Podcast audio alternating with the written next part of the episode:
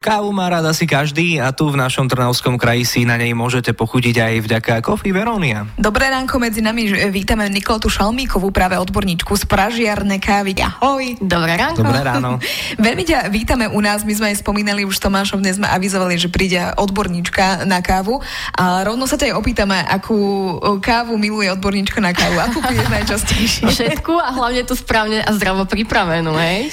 To je asi to najdôležitejšie, že? Presne tak. No ale ty to dokážeš tak, keď ti dajú ochutnať, neviem, 5 no, druhov kávy? My to, my to vidíme už na prvý pohľad, hej, mm. lieskovo-rešková kréma, bez prepálených okrajov, v prípade kapučina nebublinkové, neškoricové, ale naozaj lahodné, krémové, sladké. Čiže ten nielen odborník, ale myslím si, že už aj bežný konzument kávy to dokáže na prvý pohľad vidieť, či tá káva vyzerá alebo nevyzerá dobre. Ja priznám, že nedala si si u nás kávu, asi si to nechcela riskovať a možno, že sme povie, že nemali čas, dobre? Ale... Tak až teraz sme vám priniesli tú správnu. to je pravda, to je pravda. Trošku nám predstav vaše, že prečo možno nemusíme byť všetci odborníci na to, aby sme dokázali si užiť kávu a mať ju radi, tak na čo by sme možno mali dať pozor, čo by sme mali práve že spoznávať pri tých rôznych druhoch káv, pretože aj u nás, aj v Trnave, aj v celom kraji dostávame rôzne kávy. Vieme si dať upražiť rôznu kávu, ale čo je to najdôležitejšie? V rade treba piť kávu takú, ako mi chutí. Hej, momentálne žijeme vo sfére veľkých odborníkov, ktorí povedia mlieko a káva nepatrí k sebe, cukor a káva nepatrí k sebe, ale jedným dýchom treba povedať, že naozaj tie profesionáli, tí odborníci, ktorí sú na tej kávovej scéne už niekoľko rokov, dobre vedia, že dobre spenené mlieko, teplé mlieko, či alebo troška cukru doplní nám chuť kávy. Čiže ak je niekomu káva horká alebo kyslá, tak tým mliekom, teplým alebo cukrom si dokáže zvýrazniť tú dochuť.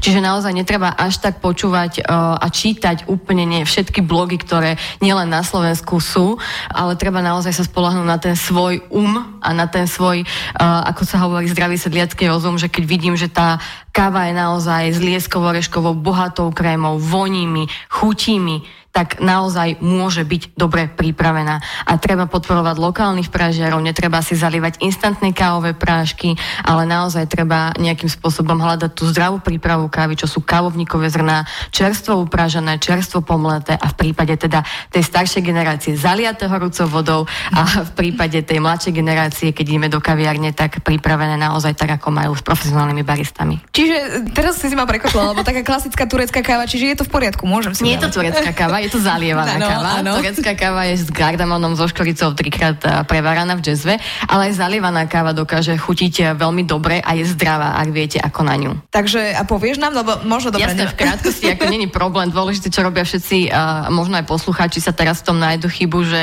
si to zalejú naraz 100 stupňovou vodou, potom si to nechajú vychladnúť mm. a to je ten najväčší problém, hej. Mm. Čiže zalievaná káva by sa mala zalievať minimálne na dvakrát, aby sa uvoľnilo CO2, ktoré nám zaťažuje žalúdok, čiže na dvakrát, 92 stupňovou vodou, čiže ak máme obyčajnú konvicu, tak tesne pred tým, ako klikne, mm-hmm. ako sa hovorí, no a potom nechať dlhovať maximálne do 4 minút. Ako náhle už to tam mám viac ako 4 minúty, je ideálne to preliať do tých 4 minút do samostatnej šálky, aby sa už ten kávový loger po trnavsky mm-hmm. neluhoval, ani tým pádom sa neluhovali žiadne škodlivé látky. A vypiť to už potom iba takto. A potom vypiť spravené. čistú chuť kávy, ktorá nás nezaťaží a nemáme z nej kyselinu. Ďakujeme veľmi pekne. Našou dnešnú hostkou bola Nikoleta Šalmíková. Ďakujeme, dovidenia.